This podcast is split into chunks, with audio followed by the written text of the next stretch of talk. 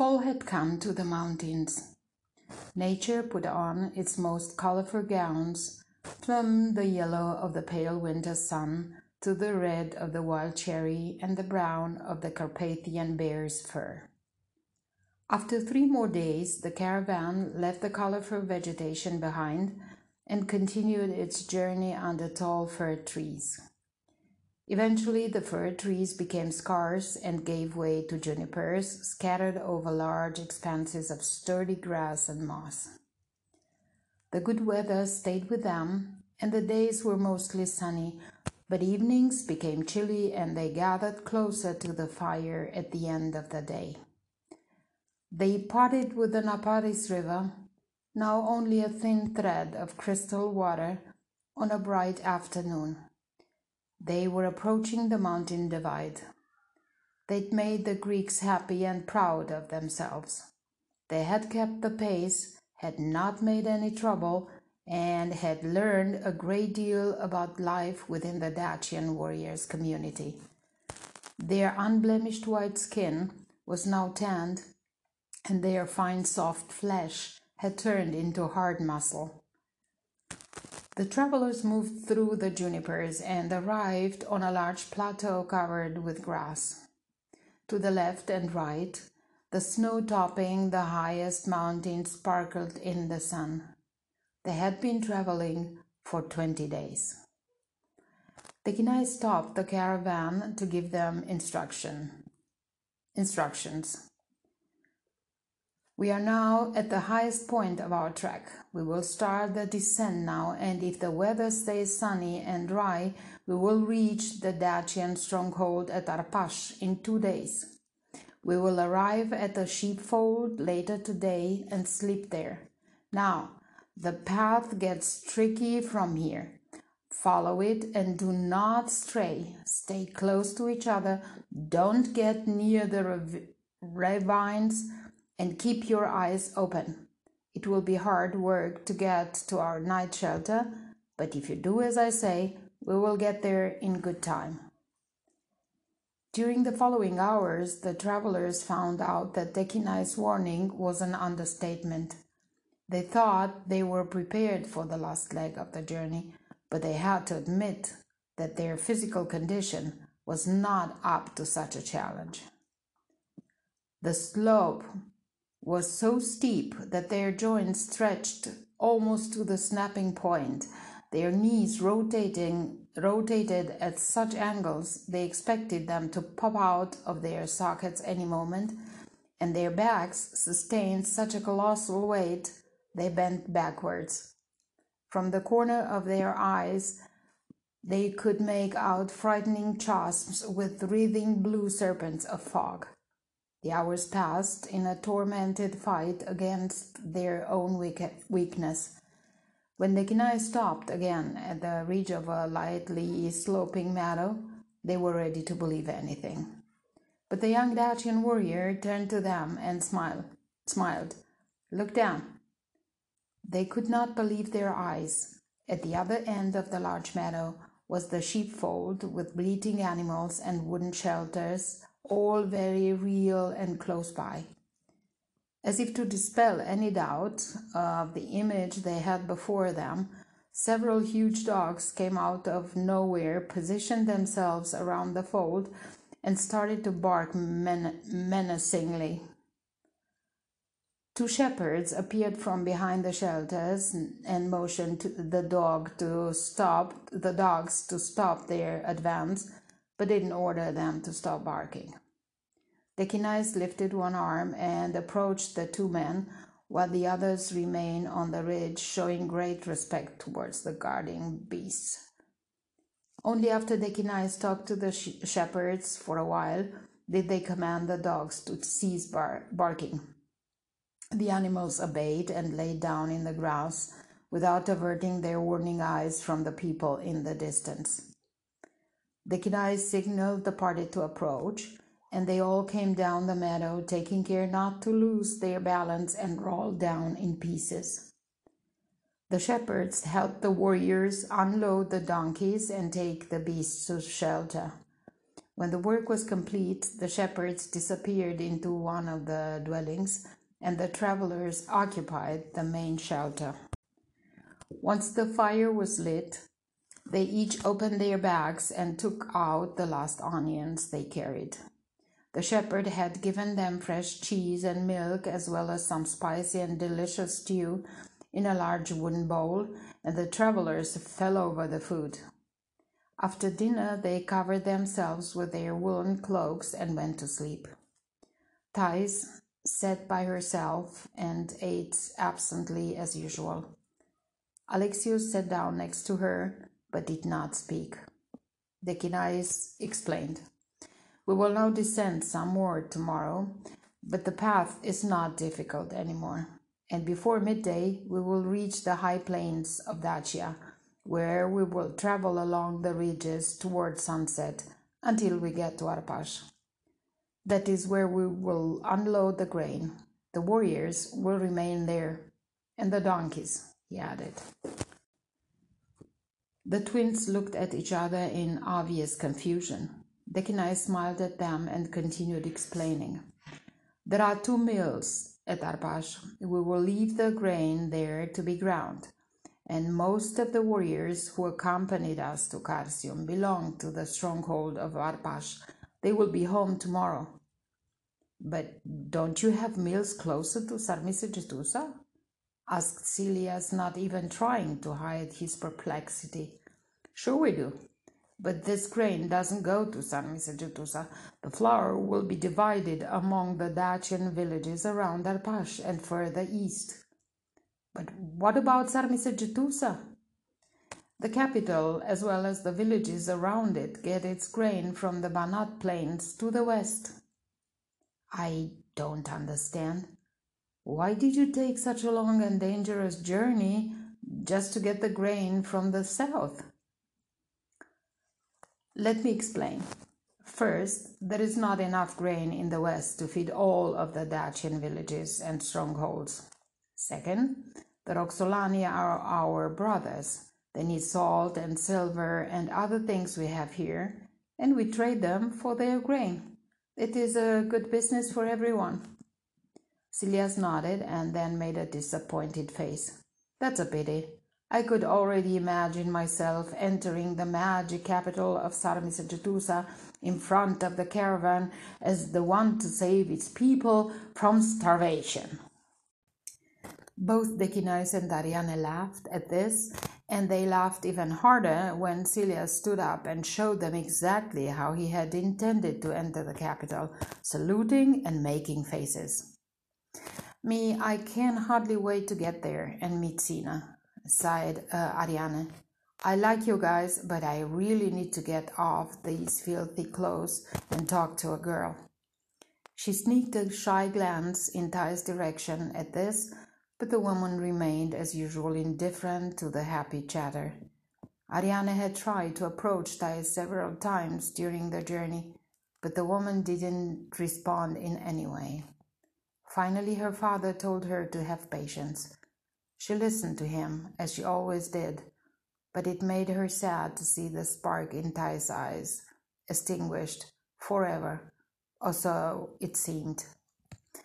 You will meet Sina, and I am sure you will become good friends. But Sina is not in Sarmisegetusa either.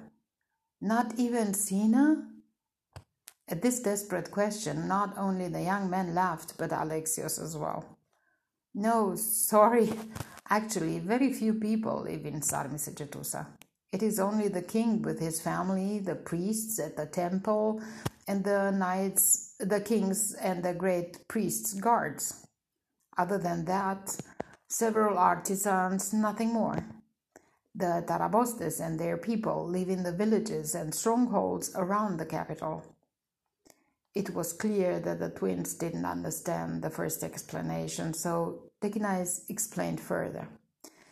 The, the capital is. Um, he stopped and looked around, then took a half burned stick from the fire. Then he cleared a space on the table and started drawing on it with the charred tip of the stick. First, he drew a large circle. Look here. We have several strongholds set in circle. The farthest eastern one is the stronghold at Arpash, the one we are heading to. Then we have Tilishka, then Kapelna. Then going down towards Banat Valley comes Kostesh, Glidaru, Redstone, and Banitsa. See, all in circle. And in the middle is Sarmisegetusa. Now, within this circle are many villages. One of them, very close to the capital, is the Bears Valley. That's where we will find Sina. She lives there with her father, old Tarabostes Uroles, who is in charge with the village and the territories around it. Why Bears Valley? Well, the main occupation there is beekeeping. Bees, honey. Oh, I got it. Dekinais turned to Ariane and Alexios, who had come near the fire to see the sketch for himself. You will like it there, I am sure. And me? Shouldn't I like it there too? asked Celias, a little bemused. This time Dekinais laughed out loud. Well, you might like it there too, but you will like Sarmisegetusa better. You want to become a warrior, don't you? Or do you prefer to make honey? What Dekinais told them about the path ahead proved to be true. Shortly after midday the next day, they turned to the west with high ridges on their left and continued their journey on gently inclined paths. The fir trees gave way to sycamores and beech trees, joined by clusters of raspberry thickets. The trees were leafless now, letting the sun brighten the path, even if not warming it with its thin rays. They had been traveling for three weeks, and the fall colors were in full display in the mountains. Dekinais rode at the head of the caravan, and Celias traveled right next to him. For some reason, Thais found her place behind them. She was still not talking, but the day was bright, the travel easy, and even she was smiling from one corner of her mouth.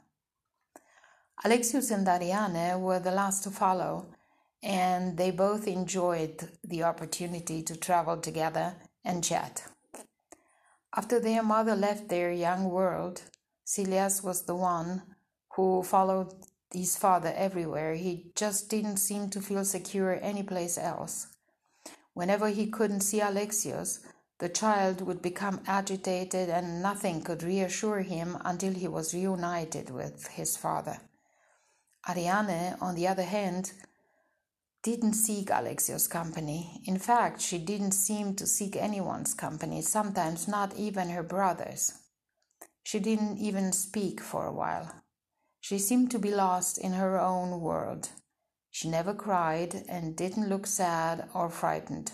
She simply preferred her magic world to the real one. Around the time the children turned age, eight, Celia's best friend Otis began to re- be required more at home, and also he was trusted with chores around the horses. Celias followed him, and very soon his compulsive need to be close to his father abated. Ariane, left alone at home, started to come out of her shell and shyly approach Alexios. She began to follow him in his warehouse and make herself useful. Sometimes, when there wasn't much to do, they would sit on a crate, share their lunch, and talk about silly things. The girl became comfortable with him, and he enjoyed her sweet company. They helped each other fill the void in their lives. But on their journey to Dacia, the physical challenges didn't leave much room for conversations, and the unknown dangers forced them to stay close to the others. Now, finally, they had time for themselves and they used it, bringing up the rear of the caravan and talking again. Isn't that bow heavy? It is, but I got used to it. Do you want to hold it? No, no, laughed Alexios. I'd catch my ears in the strings. I saw you exercising with the warrior Basto. Oh, yes, every single day. He is merciless. He doesn't care if I am tired, if it rains. He just plants himself in front of me and raises a brow. And I have to get up and follow him. But I'm getting better now. Ariane laughed and went closer to a raspberry thicket where she discovered several berries. Who'd have thought? murmured Alexios more to himself. Ariane heard him and laughed again. She stretched her hand and picked the largest berry, admired it in the sun for a moment, and then popped it in her mouth. Do you know what he does now? He hides and jumps suddenly in front of me. Then I have to reach for an arrow, position it, stretch the bow, and release the arrow before he reaches me. Actually, it's fun, and I think he enjoys the lessons as much as I do. Alexios waited for her to get back on the path, and then they resumed their walk. Are you sorry we left Histria? Ariane didn't answer immediately. She knew the question, though lightly asked, was very important for her father and thought about it before she answered. No, I don't think so. This is all so strange, so different from the life we had in Histria. People are different, places are different, everything. But I feel somehow at home. Isn't that strange? In the meantime, the girl found another raspberry thicket and stretched out her hand again for the sweet berries.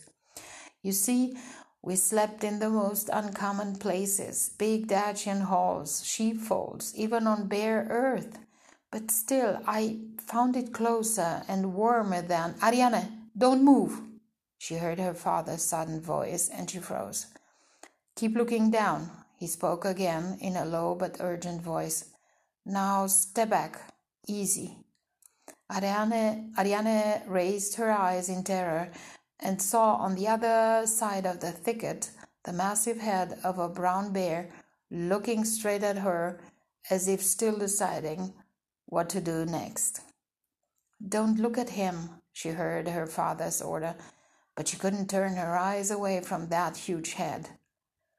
This was the season when Carpathian bears started to look for a place to hibernate for the winter, but not all of them were ready to rest especially large males that still needed to put on more fat under their dark brown fur, and the specimen in front of them seemed to be one of them. If Ariane had lowered her eyes and retreated slowly, perhaps the beast would have growled for a while and then returned to his raspberries.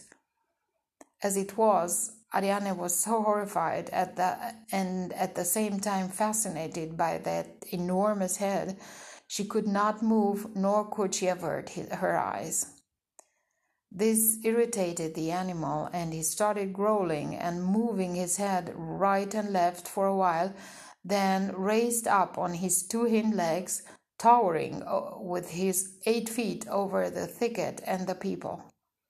He approached the girl on two legs, not fast, as if still taking her measures, but coming closer nevertheless. At that moment, Alexios jumped in front of Ariane, pushed her violently to the side, and took her place.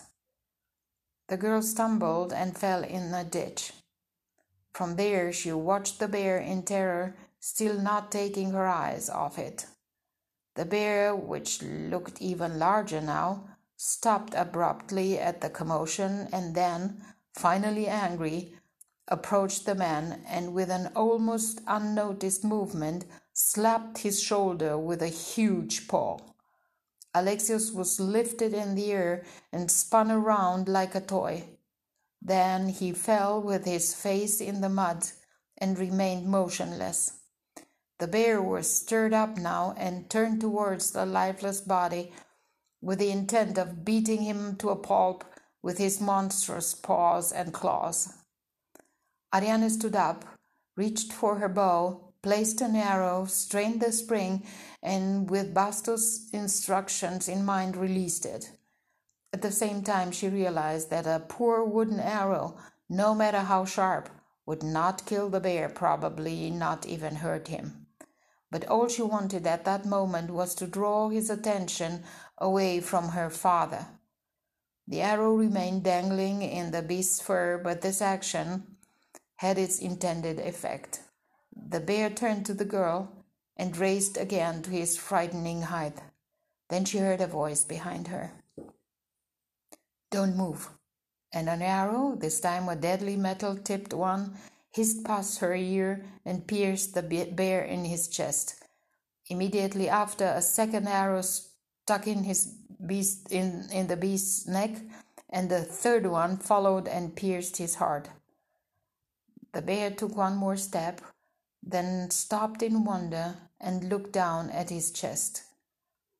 Then he sat on his rear, still, still growling, but now he seemed to have forgotten everything around him. He tried to touch the arrows, but his motion became uncoordinated, and all he could do was smear the blood over his paws. Finally, he tipped to one side and remained motionless.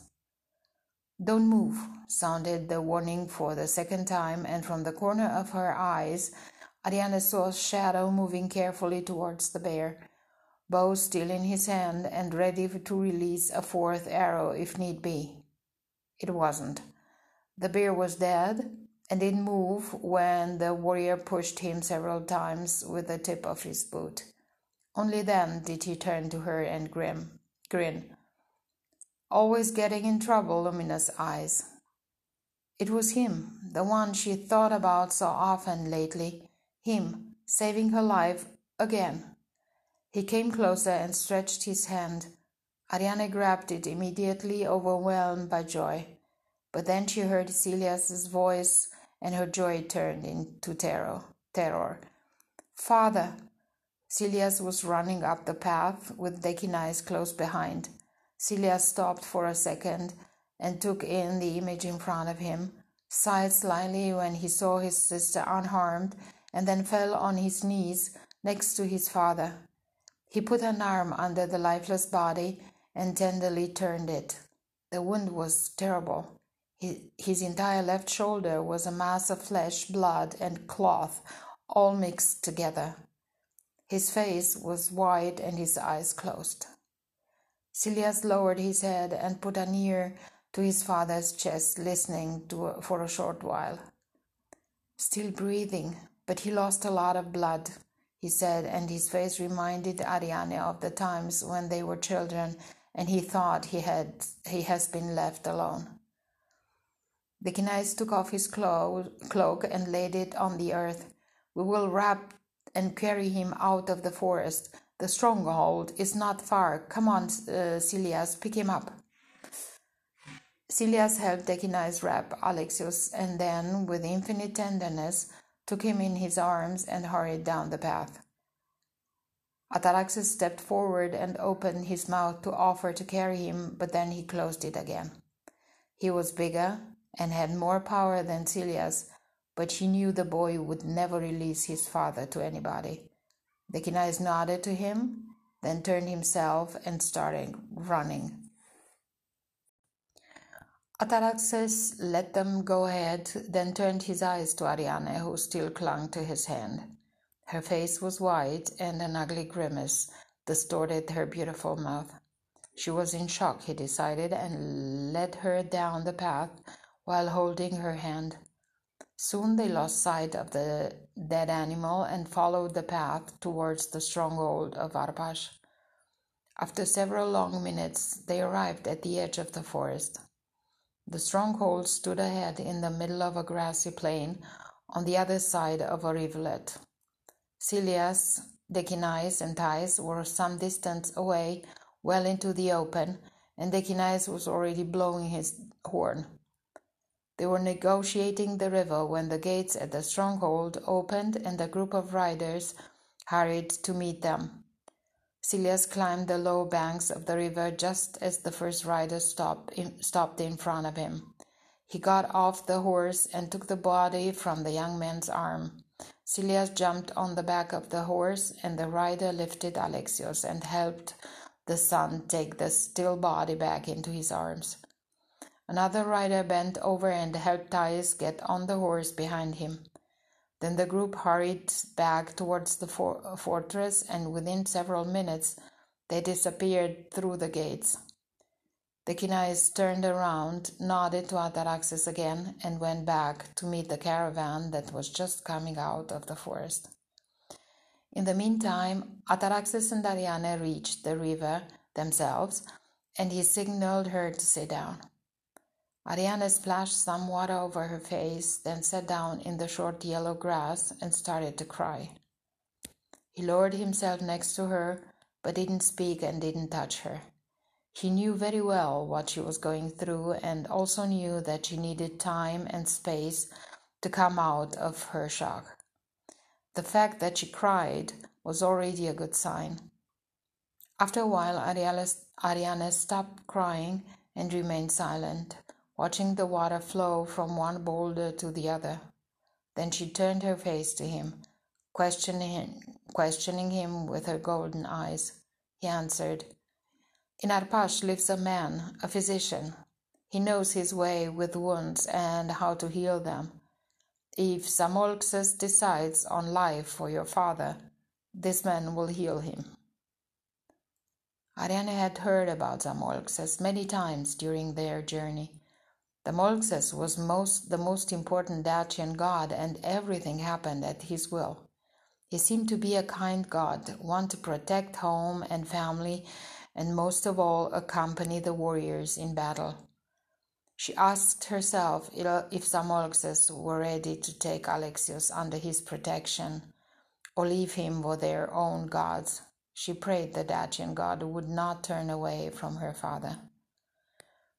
This is the second time you have saved my life, she told him.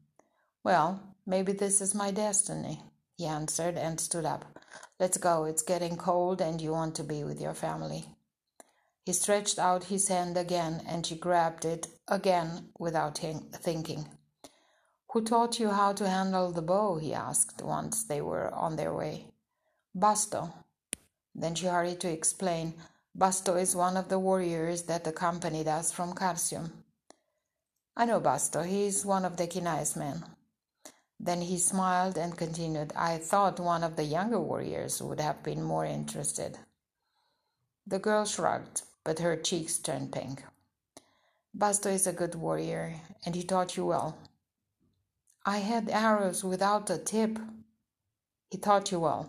Maybe you can start practicing now with real arrows. We'll see. They walked in silence for a while, then Ataraxis spoke again. Do you know, Basto has a daughter around your age. She is not an ugly girl and she already has suitors, but Basto runs them all off. He says none of them is fine enough for his special girl. She might remain alone at least as long as her father lives. Ariane smiled. It was afternoon, and even though the sky was clear, the sun didn't have much power anymore. It was getting cold, and Ariane shuddered at once. He could have touched her, kept her warm, but he didn't.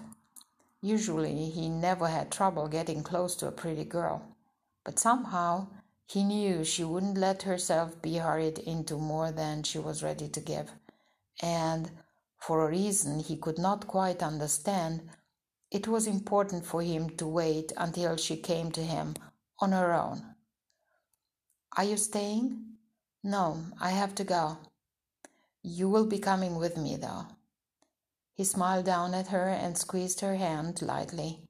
She smiled back at her, and her cheeks changed color again. This terrible day also had something good in it.